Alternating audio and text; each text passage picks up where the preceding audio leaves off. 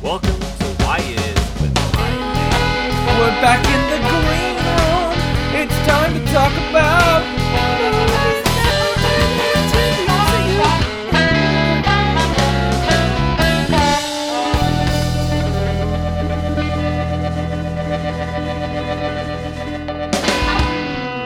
So, Danny, I have some awesome news. Clarkson's Farm has been renewed for a series two.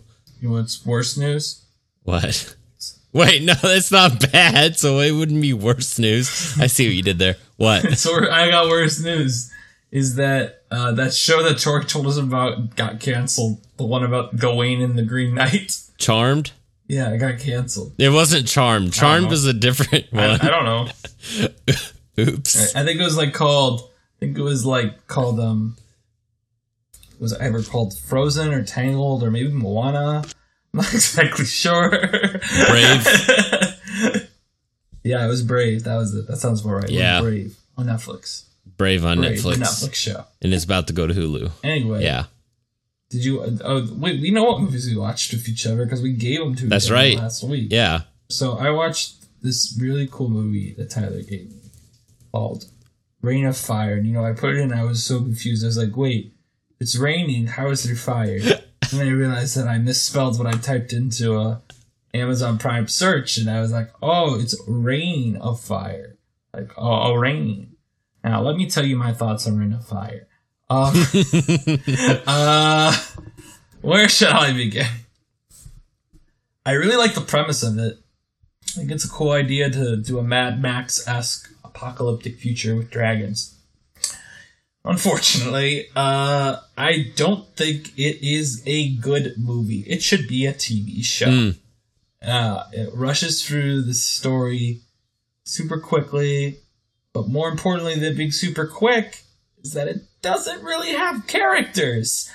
None of these characters are memorable. None of them are particularly likable for me, I root for them because it's Christian Bale and Matthew McConaughey.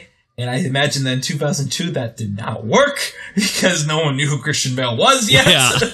uh, so, and it's just like, I don't know. I think uh, some of the action is cool in theory, but it just rushes through basically this cool world. And basically, I mean, great. It's 2002. Like, you're not going to have sequels or set up sequels for this type of thing. But also, it's like it's such a cool idea of dragons in the future killing everyone. But we're just gonna like solve that within basically an hour of movie time because it's like what an hour and forty minutes. It Yeah. takes forty minutes for Matthew McConaughey to show up. Ish. Yep. So basically, it's like an hour for them to figure this out. There was one scene I really liked, uh, and that was the scene where they reenact Star Wars. Yeah. Yeah. that was cool. It was fun. I also thought the action scene where like they're diving off of something and like the dragon's chasing them and like, oh, is the parachute's gonna come? I thought that was good. Mhm. And I also thought my main takeaway is that's actually positive is like, wow, these are really good looking dragons for 2002. Uh, I think they hold up very well. That's what I was gonna. One of my big questions I was gonna ask you is like the CGI for this for this year. Um, I thought like they were they were pretty convincing dragons. I don't know if you ever if you've ever seen the CGI for um that ABC show Once Upon a Time, but uh, yeah, it's like this this film knocks that out, out of the park. And uh, the House of Mouse backs uh, Once Upon a Time. So, so yeah, uh, that was yeah, that was one big one big thing. There there are a couple scenes where like the CGI is like super noticeable, and there's one that I laugh at every time I watch, but I forget about it. It's like when I forget that Stanley Tucci is in Captain America one. Um, yeah, it, this this one it was a lot like uh, the plot of 2014's Godzilla, narrated by John Connor. Um, is like the vibes. but the 2014 Godzilla, okay, I'm not gonna say it's a better movie because I don't think it's a better movie, but I think it's a much better directed movie. Yeah, I think Godzilla 2014 very clearly has a vision behind it. Even if I don't totally agree with Mhm. it, I understand 100% what, why the things happening are hap- It's kind of like a Zack Snyder movie, but more artful. That's my opinion on the Godzilla 2014 Gotcha. movie. Like, like Gareth Edwards very clearly knows what he wants to do with Godzilla, and even if I might not agree with it, I respect it. I to me, this premise here is sorry. I kind of cut you off. No, you're good. But I just want to clarify here that I think that like if this movie was better directed, maybe I'd like it. I've never heard this directed before, and I don't think they do a good job directing this movie. All it is all the most generic stuff possible. Mm-hmm. Um, outside of the CG. In fact, now I want to look up what else the director has done because I wasn't impressed. Oh, also Gerard Butler was in this, which was kind of Yeah, weird. I I forgot that Gerard Butler was in this, and then uh, he starts talking, and I was like, "Wait a minute, yeah." And he's it's it was kind of he's fourth billed. do he was fourth billed, and the lady from she's from one of the Bond films, I think one of the Brosnan Bond films. Yeah, she's barely in it. Uh, what the volume fluctuation on Prime with this movie was horrible. It was like anytime that they talked, they were at a super low whisper. And then uh, anytime we got like, there's one specific uh, specific moment where this group of people are out and about, sneaking around, um, and they're whispering, and you can't hear anything that they're saying. And then the dragon show a, a dragon shows up, and they uh, and it's like just it's blaring. It's like yeah, just how loud it is.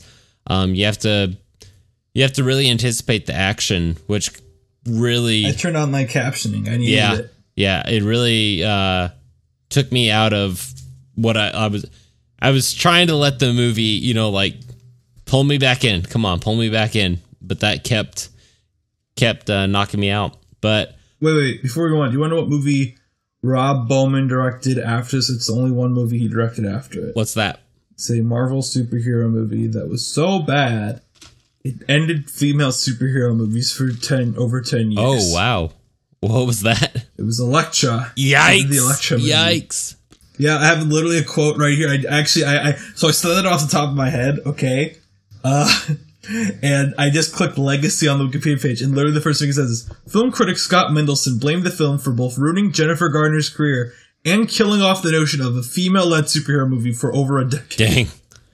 Ouch. What were your thoughts on uh what were your thoughts on the dragons?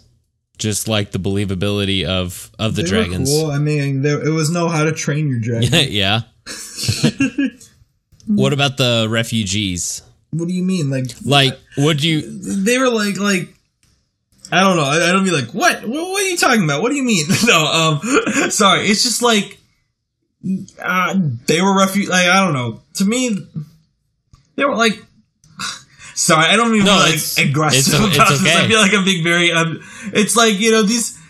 Like yeah, they're fine. They're like that's all stuff I've seen before. Yeah. I think it's well done. Mhm. But I also think it was seen before in like 2002 because Mad Max was in the 80s, right?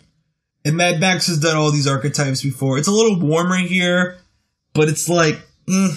sorry, I don't mean I don't mean to completely shut down discussion on the movie. It's just like I'm like they, they're refugees. Like okay, like Yeah. I like the part where they're partying and like Matthew McConaughey is like trying to cry, and it's like, oh yeah, this is the good Matthew McConaughey acting we're aware of.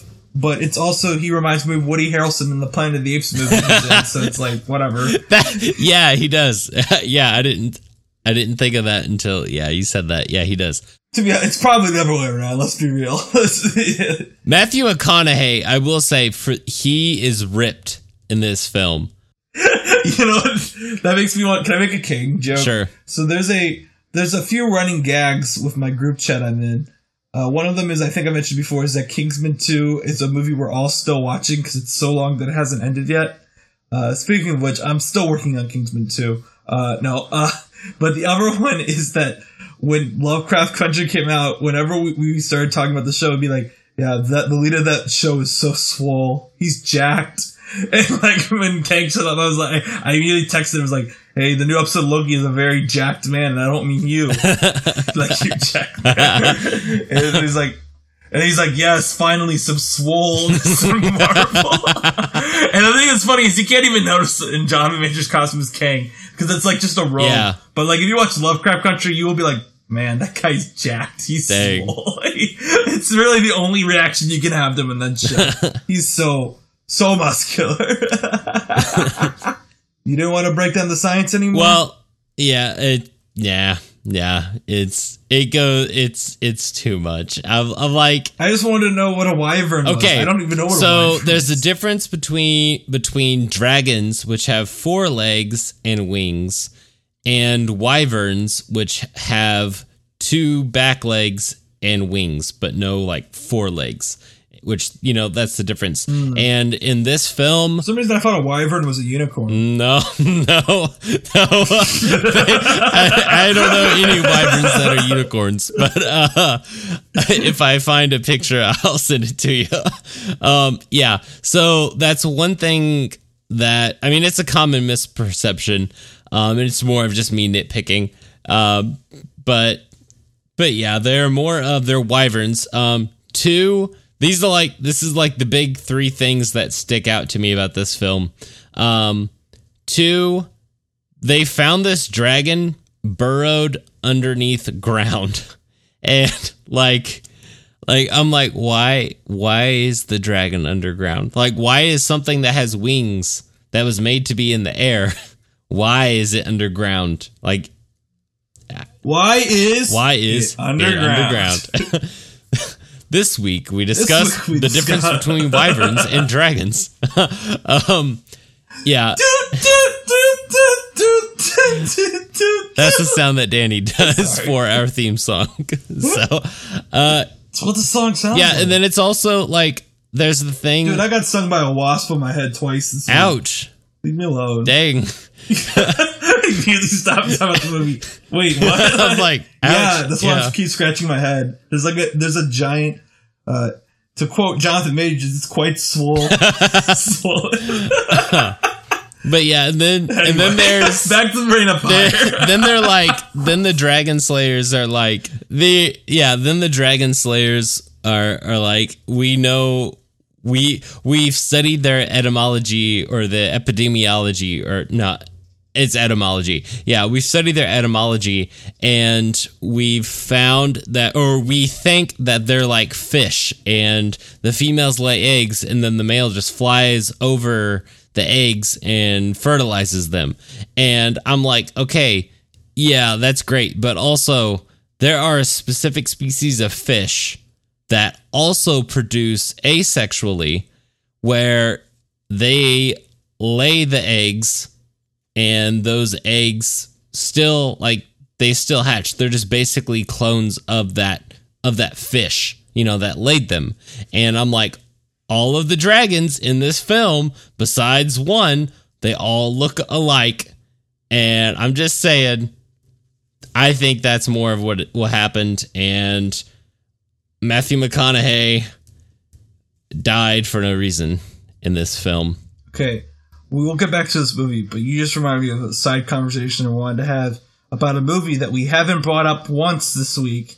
That's right. It's time for the Luca mention. Oh my gosh. I was like, God damn. I was gonna No. mention. I'm mentioning Uh, Luca later.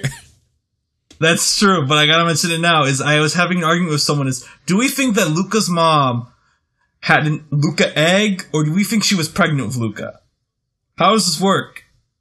Because the I don't know if she laid an egg and that's what Luca came out of, or if like you know.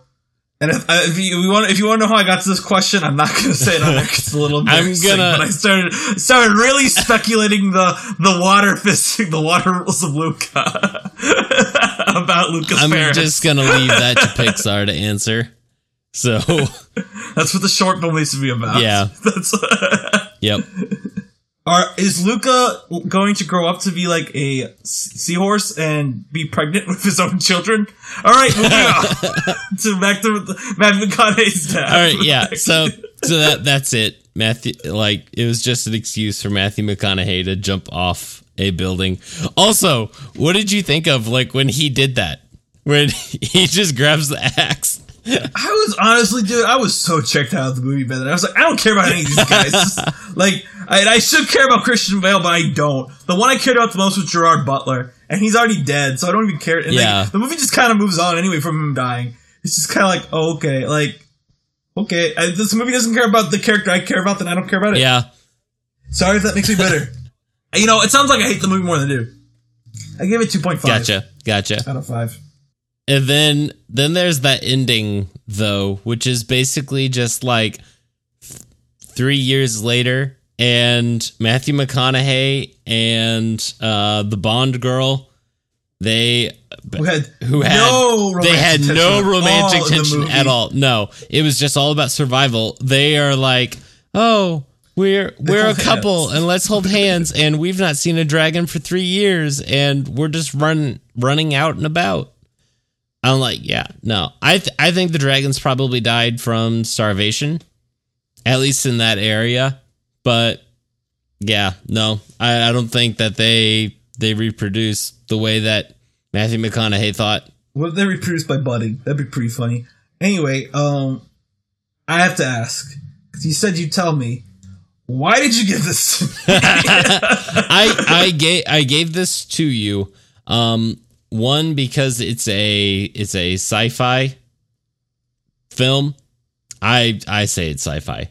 Um, it's sci- it's sci-fi fantasy. yeah, We'll- we'll it's it it's sci-fi fantasy. It's a fusion. So I gave that I gave it to you because of that and the CGI is what really what really stood out um to me on it.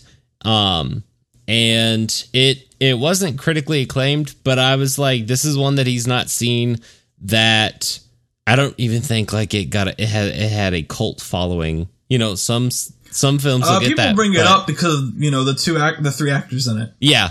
Yeah. And so That's why it comes up. so yeah, I gave it to you um, because of that, and then also it's it's fun to like talk about the the premise of it and like the believability of the world. You know, just how it how it holds up and the Mad Maxness of it, which I'm glad you picked up on. This came out the same year as uh the Two Towers. Mm, Yeah, which cares? was No, a. I mean, I mean, which is like a superior film. Yeah, to definitely to this.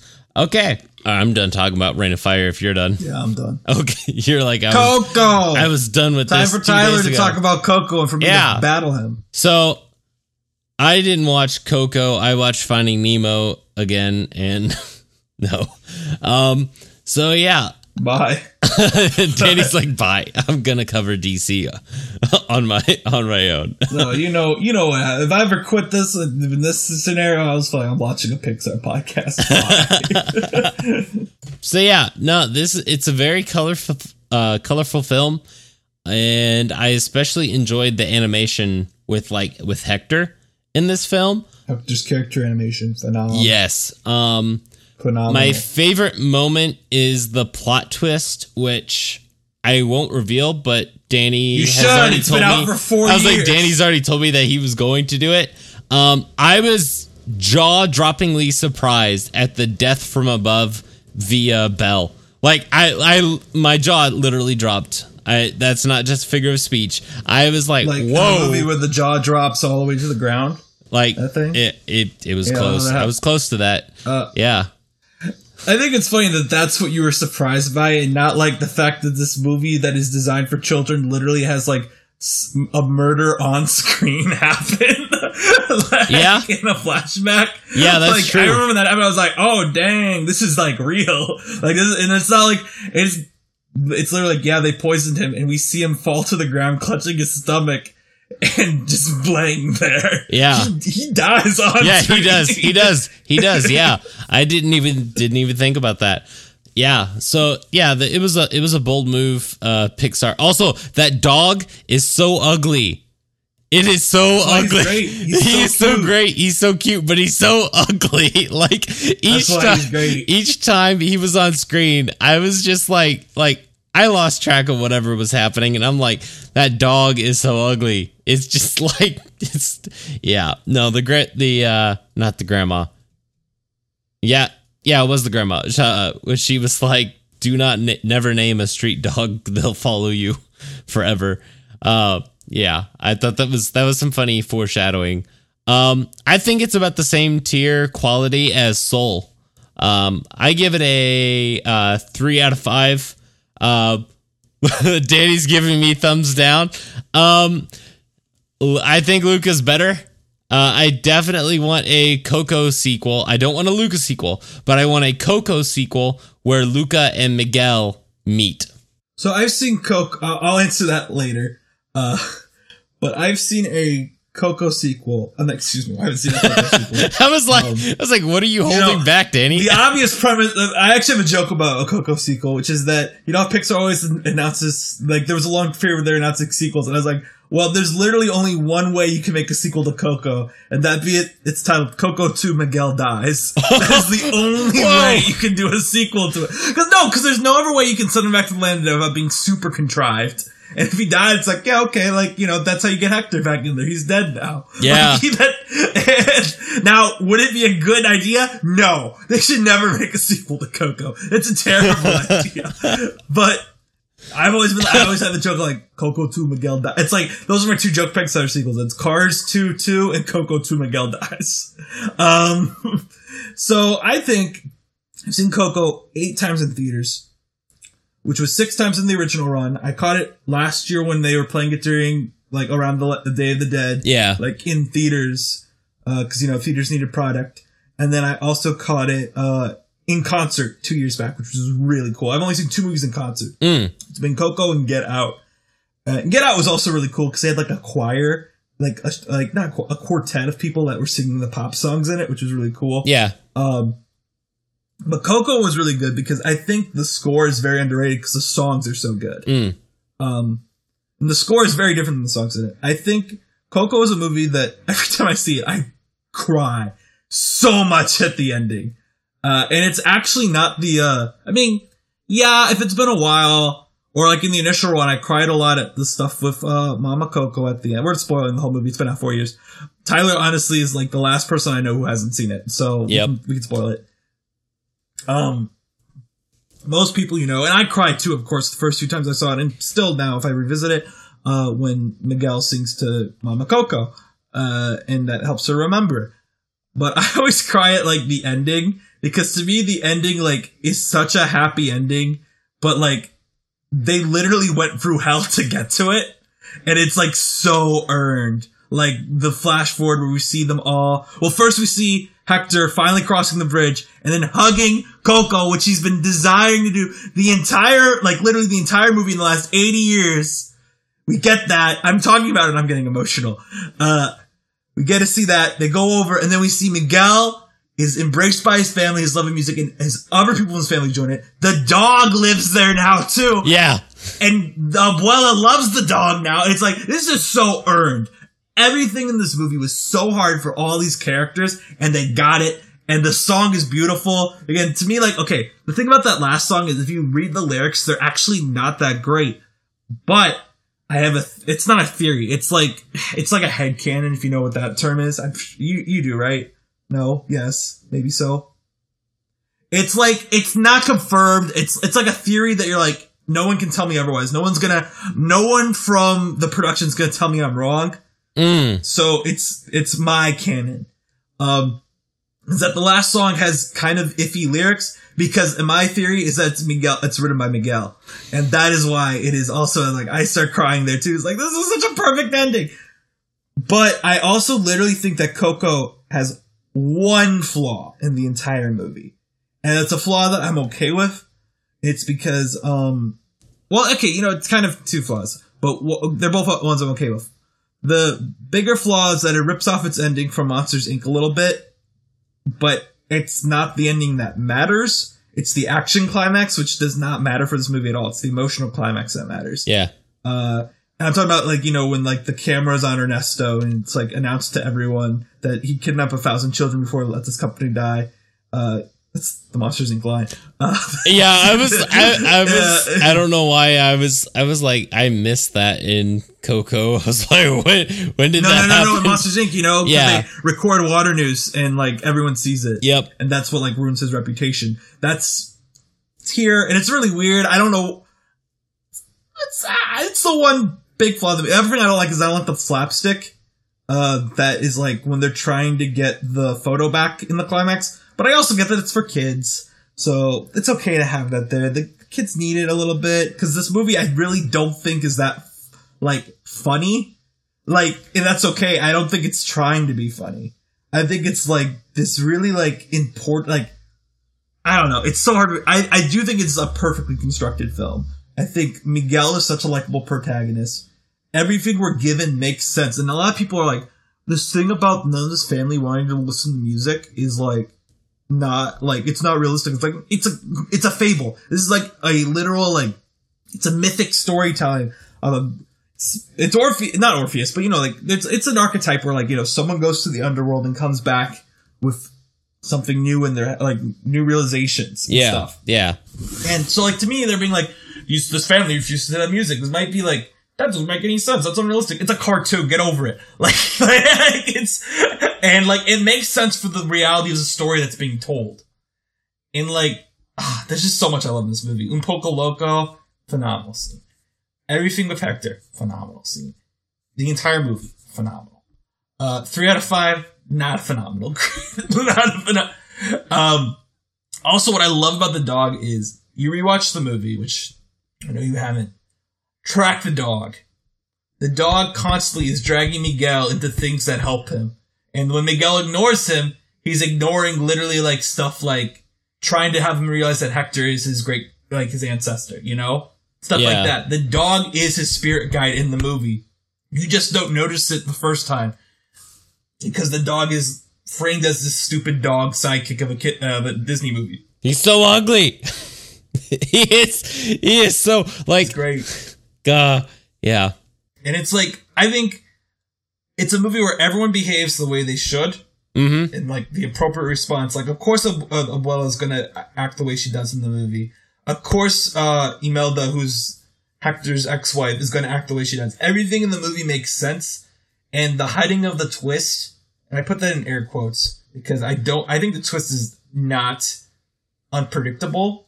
I, that's like, this is that's actually the reason I get to see because you know I always talk about how people go like this movie's predictable and it's bad. And I'm like, I think Coco is a movie that you watch it, watch the first 45 minutes, you know exactly how it's going to end.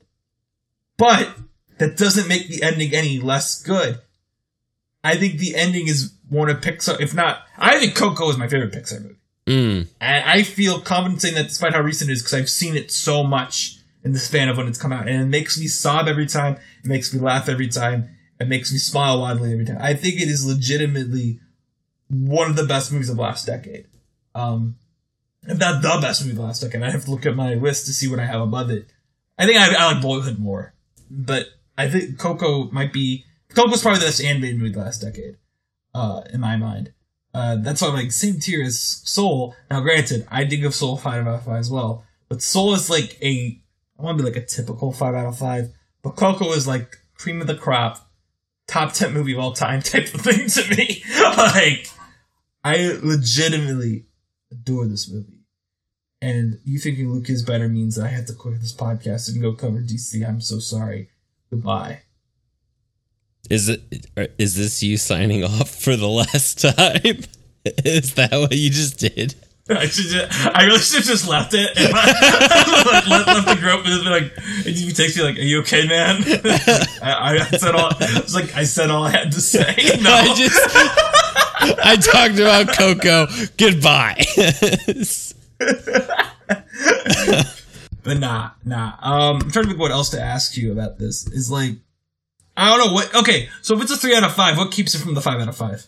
You say it's predictable. I'm going to strangle you. I will literally go to your house and strangle. You. I mean, you. okay, no, no. I okay. So here's the thing about the plot is that the overall film. Yeah, you can say, well, I know he's gonna come back from the land of the dead.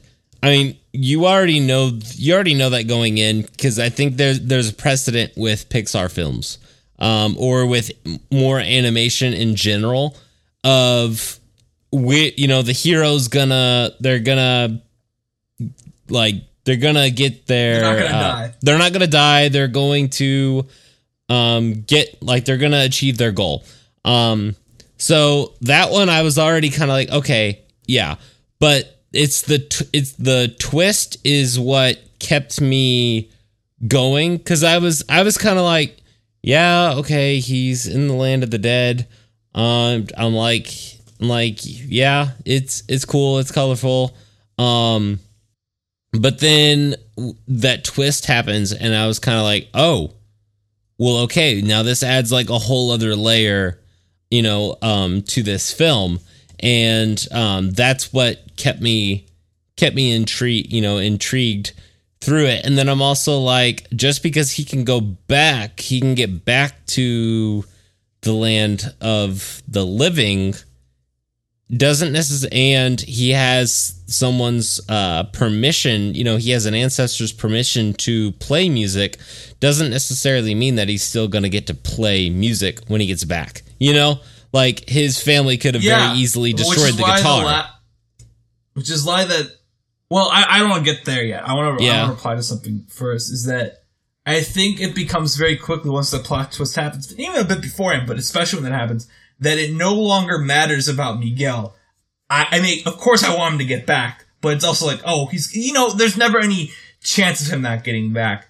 But Hector literally has like this impossible task in front of him that he's been stuck with for like 90 or so years, you know, like for such a long time.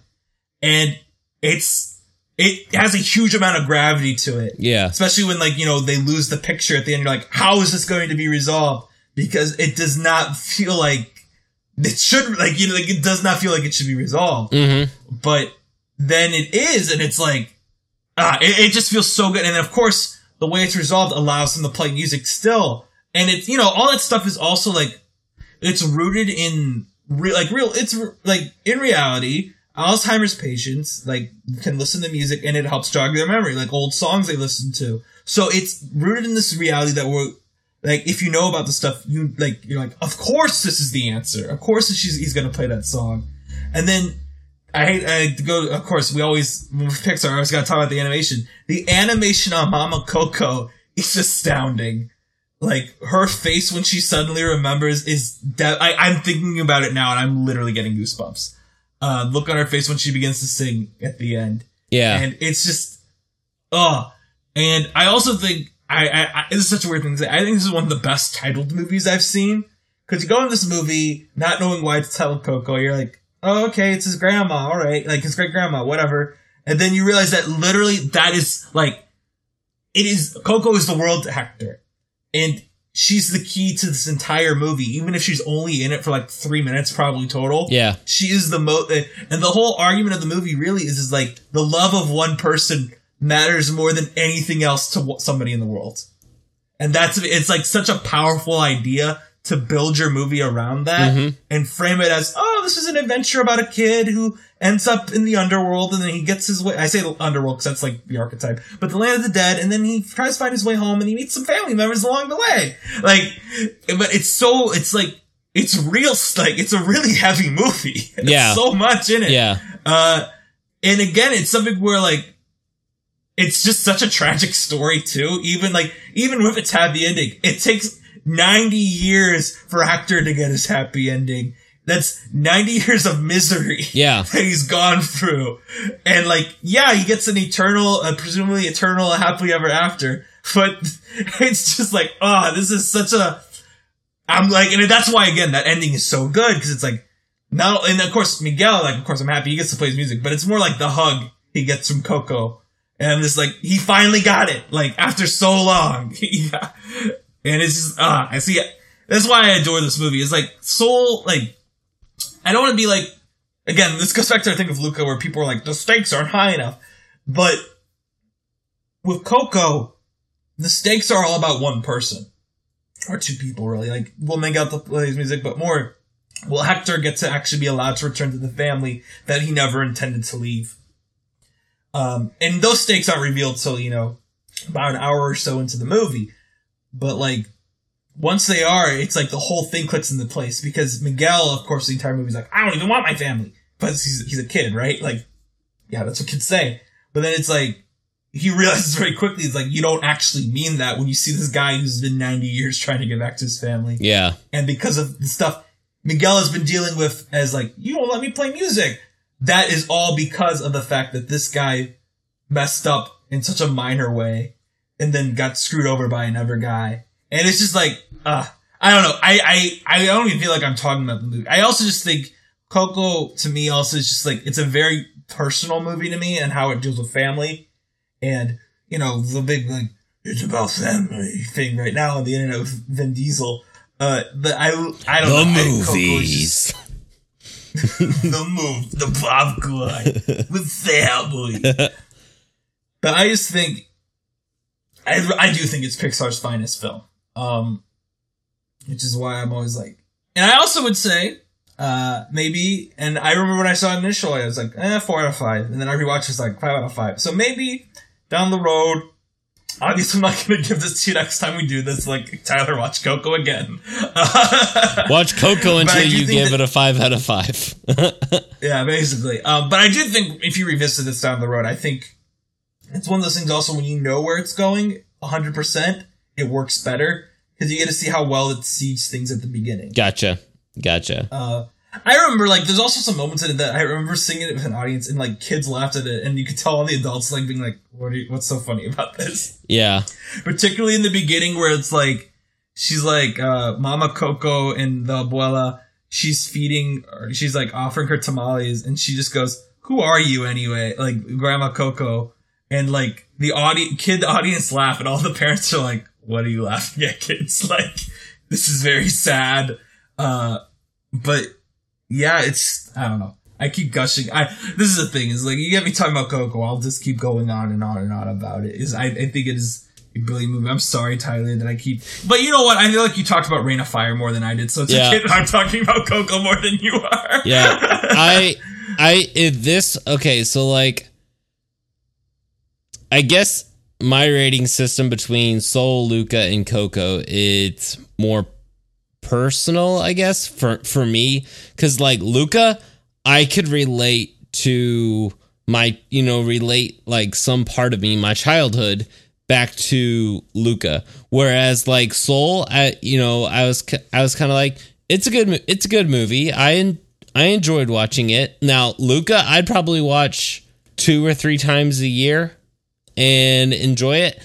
Soul and Coco, I'd probably watch once a year and be and be okay. Um, Well- but I think it's interesting you say that because to me, well, and of course that's a very valid view of the films. Uh, I think, well, Soul, Soul, I actually don't. I think Soul is way too close to where I am in my life right now for me to enjoy it. Like, like, like, you know what I mean? no, I, no, still I know- it's, I know what you mean, yeah, but I can't keep watching because I'm like, this is way hitting way too. Cl-. Like, even watching it, like, this is hitting way too close to home for me right now Yeah. as much as I like it. And it's, I, I, I think I said this when I talked about it, is I think the message of Soul is a message I both really appreciate and one that I actually personally, this is getting to be real talk, but it's okay. The listeners will like it if they're listening to this. I think it's weirdly too, it's beyond where I am right now in my own personal development. You get, does that make sense? Yeah. Like, I hear what it's saying, but I can't take its advice yet because I haven't got the life experiences it's talking about. Which is why I also say with Soul's like, I don't get how kids can get anything out of this because I don't think I'm mature enough to get this movie. Like, that- that's where I'm at with Soul. With Coco, Coco, to me, I always, I, this is, if I want to get really personal, it's, um, I feel like Miguel reminds me both a ton of myself when I was a kid and how I am now and how I relate to my family, where I'm always trying to do something different than the rest of the group is. Right, And, you know, you get all these talks like, why don't you get like, why don't you get something where it could help you do stuff on the side? And I know that's not what this movie, and that actually, that's what Soul is more blatantly about. Uh, I think Soul and Coco are basically two sides of the same coin. I just think Coco is focused more on the family aspect of it and the familial pressure. Now, granted, there is the mom character in Soul, but that's not the main focus. The point of Soul is about your own self fulfillment, whereas Coco's thing is, can you get your family to accept you for what you want to do, and will they let you explore that um, without reservations? Which is also why that ending of Coco to me really resonates because it is a fairy. In a way, it is a fairy tale happy ending. I don't think anyone would go. Obviously, not. No one would go through the Land of the Dead experience that uh, Miguel does. But even if you know you got your parents like, yeah, you can play the instrument because you helped Mama Coco have our memories. I don't think it's going to jump ahead a year and have you having a mariachi band where you're leading your entire uh, family in a party. You know, I don't think things change that quickly, but it's okay. You know, Yeah. like it's it's it's cathartic because I don't think it's real, and that's the whole movie. You know, it's a cartoon; it's not real. Luca too. Uh, I think Luca though. Again, I'm not trashing Luca at all. I think Luca. I said this when we talked about Luca. The ending of Luca has me thinking about all my friends in my life that I've lost. You know, not not like you know, like lost, lost, but just like they. I don't talk to them anymore. Yeah. I don't know. I just think again, this goes back to I think where I think Pixar is like the greatest studio working right now. like this, that's what this goes back to. Is like I legitimately think Pixar, uh, for all their Cars threes and even Cars twos, as much as I like to say Cars two is good, it it's good because it's bad. I'll be like, this is me getting way too real on this. It's like spoiler. I think Cars two is not a good movie actually, but I think it is a wildly entertaining bad movie. Um, but that's not what I mean though when I talk about Pixar. You know, I talk about the stuff like Coco, Luca, and Soul, where I think all these messages in them are quite. I think even for uh, even for Luca, I think all of them are heavy messages. With Luca, it's not, it might not be for us, but for children, that message is really tough to say. Yeah, you're not going to be friends with your friends forever, type of thing. You know? Yeah. Or at least you're not going to always be with them. You're going to eventually have to say goodbye. Spoiler alerts for Luca, by the way. If you listen to this Yeah. podcast, I guess. Yep. But you know what? It's been out a month. It's been out a month. We can. Oh my God, Soul's. Been, I think Luca's been out a month. That's crazy. Time goes by so quickly. But I think you saying that Luca is more personal because you know we all have different experiences. Mhm. Uh, Luca being more personal for you makes sense. Uh, I don't know. It's just ah.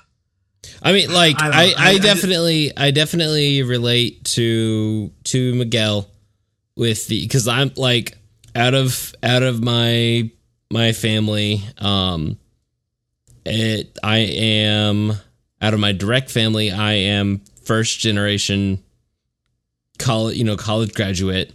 Um, for I will I will be the first to have a master's degree. Um, I I also was like the one who was doing theater and playing guitar and um, like writing writing music and uh, have have a podcast and am looking Yeah. you know looking to venture into um like uh like gaming and uh like YouTube and you know there's all kinds of stuff that I want to venture further into um creatively. Um I think as creatives a lot of creatives can relate you know with Miguel um on on that. And uh, one thing I like about like both Soul and um and Coco is that they are both very much rooted in their they're very much grounded in the uh, culture that they represent and it's you know the representation is done very well Well, with Soul, wait, can I? Can we, I, I don't want to cut you off entirely, but I want to clarify because I'm pretty sure I know who you're talking about. okay yeah yeah it on sure record for you because it will.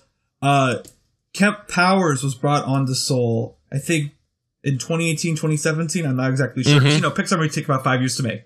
And Kemp Powers is a black playwright who also wrote One Night in Miami. And he's, as we said before, he's directing Spider Verse 2. Yeah. Co-directing Spider Verse 2, which is really exciting. Uh, and they brought him on very explicitly. I remember reading this. It's actually, I remember this made me laugh at the time because it was like an interview where Pete Docter said, I knew the story had to be about jazz because jazz had a lot to do with the themes I wanted to Yeah. tackle. And I knew as soon as it was about jazz, I had to have a black protagonist, which means I needed black creatives to help me out. Uh, which, that, that, that to me made me laugh because it's kind of read to be like a subtweet of Damien Chazelle. And I don't know, I don't know if you've seen La La Land, but there's a lot of dis, was a lot of discourse and there still is a lot of discourse around La La Land Mm. on how the two leads of it are white and it's about jazz. yeah Uh, and the person who is treated as the sellout of jazz is played by John Legend and is the only person of color in the cast. Mm. Like you see, like there's a lot of discourse Yeah, around yeah, that. Yeah, I can see and of course, that. Damien Chazelle is white, who wrote and directed the film. Uh, and then, so when Pete Docter said, I was like, ooh, this is a subtweet. They say, like, as soon as I knew I had to move at jazz, I had to have a black protagonist. But it's also true. And I think, anyway, you can go on with your story, but I, I want to clarify. I'm pretty sure whoever you're talking about is Kemp Powers yes because Yeah, he basically well- came on the script and rewrote a lot of it. but but they i mean they they talked to powers and uh they were like what would what would be like the one thing that uh you like you would do before a big event and he was like i'd get a haircut and so they added this great scene into soul um where barbershop scene is phenomenal. you know where yeah where uh where our character i forget who the main character is of Joe. joe yeah uh Joe- where joe, where joe uh goes he he gets a haircut even though he's you know it's voiced um you know the voices are switched It's 22. It's it's, it's, the 22 yeah It's the um but it's yeah he it's it's still like they go. They go. They both go. They go. it's We'll it's say, put it like that. Yeah. I think that is something that is that Pixar is doing. Pixar's doing a lot of things right. Um, and I think that is something that like with this with this movie that I I definitely uh noticed was like the representation, you know. my thing with Coco, and this goes off kind of what you said about Kemp Powers, is that I, since this came out, I've been praying, hoping. We've had no news on it if it's happening or not, because I don't know. He just hasn't been saying. I know he still works at Pixar. He says a co-director named Adrian Molina, who was kind of brought on like Powers. He's he was a story, I think a storyboarder at Pixar before this for a couple years, like since Inside Out or like maybe since Monsters U, which is like 2013 Mhm. and he was like, "Hey, I'm Hispanic. Uh, I'm from Mexico. I really would like to be on this movie with you, and I have some ideas." And I wrote a couple song demos for it. Like he wrote all the music in it besides "Remember Me." Mm, So he's a co-writer, a co-director, and co-song composer on this movie. And I'm like, this is such a like, I, I want him to do a film at Pixar. I would be so excited to see what he would have Yeah. up his sleeve as like a full-time director. Because I think this is so like the music itself, like the mu- besides Remember Me, all the music is done by him and uh composer. Mm. Like he wrote all the lyrics for it. And I think like Un Poco Loco is a phenomenal song. I actually think Coco would be my pick right now if I had to adapt a thing, a Disney thing that is not a musical into a stage musical. I'd pick Coco gotcha. because I think it has a very uh, Un Poco Loco is such an obvious act break. Yeah. Um, and I also think you could do so much cool stuff with the makeup and the dancing and like because the music is so built into the story. Yeah. Um, even if I don't consider it's in that weird gray area, it's like it's kind of musical, kind of not because it's all diegetic. But um, but anyway, I think Adrian Molina would be. He's, I think he's a real reason Coco works. Uh, not to say Lee Unkrich, who's the director, who also did Toy Story three, didn't do the work because I do think it feels. I think it's a much better film than Toy Story. I, I think it's the best Pixar movie. Uh, but it is a, you know, like you know what I'm saying, like. I think very much right now, Pixar is doing this thing where, and I say doing this thing like it sounds negative, but it's good, is that they're getting new directors, they're getting new talent, and they're bringing in new perspectives. You see it with Coco first with Adrian Molina. You see it in, um, of course, Soul with uh, getting Kemp Powers on board to work on it. And you see it with Luca, where this is person who's been with this company for a bit, has a new art style, and he's from Italy telling a story about his childhood. And then now, I don't know if you see saw, there's a trailer out for Pixar's next movie.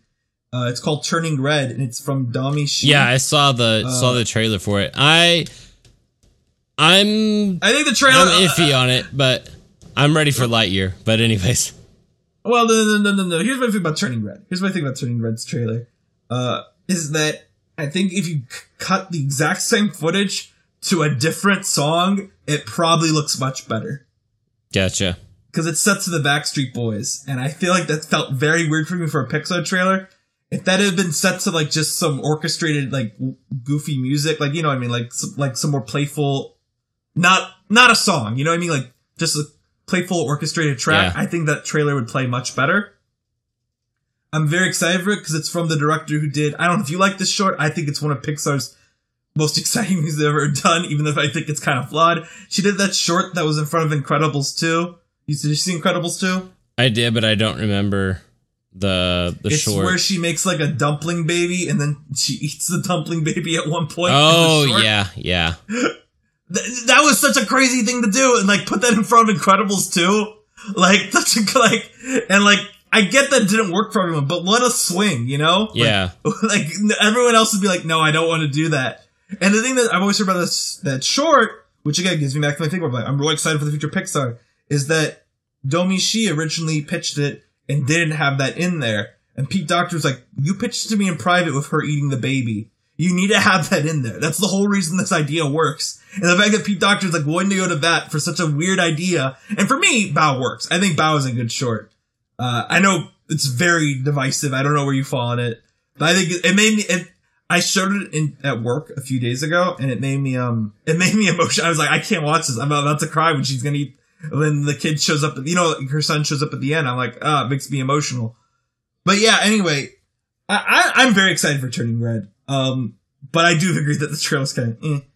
I'm more ex- I'm more excited for it than Lightyear because again, it's a new perspective. It's a uh Asian an Asian Canadian. I must say Asian American, but technically she's from Canada. An Asian Canadian woman directing a Pixar movie. Mm. We we've not had a woman direct a Pixar movie. Not once, Gotcha. which is insane. Yeah. Brave was supposed to be directed by a woman. They fired her, Wow. which is insane to me because that movie is very clearly designed to be about like a mother daughter relationship, and they're like, we don't want your, you on this anymore. But anyway, I feel like I feel like we're probably going a bit long, and I'm just kind of talking about Pixar in general right now. But Coco, Three out of five. I love it. Stop it! All right. You can have your Lucas sequel. Wait, wait, wait, wait. No. I never replied. We do have to, I have to reply to this. Unless you want to say something else. What are you talking about? About your Replying to what? your Miguel Luca crossover. It's not a Miguel Luca crossover. It's just Luca and Miguel are gonna meet in a Coco sequel. Now what I want is let me pitch it to you. Miguel is a foreign exchange student to Italy. And it's a love triangle between him, Luca, No, and Miguel. no, take your fan fiction out of here. And then Alberto comes and I get cut off because I'm not allowed to talk about Luca fanfiction.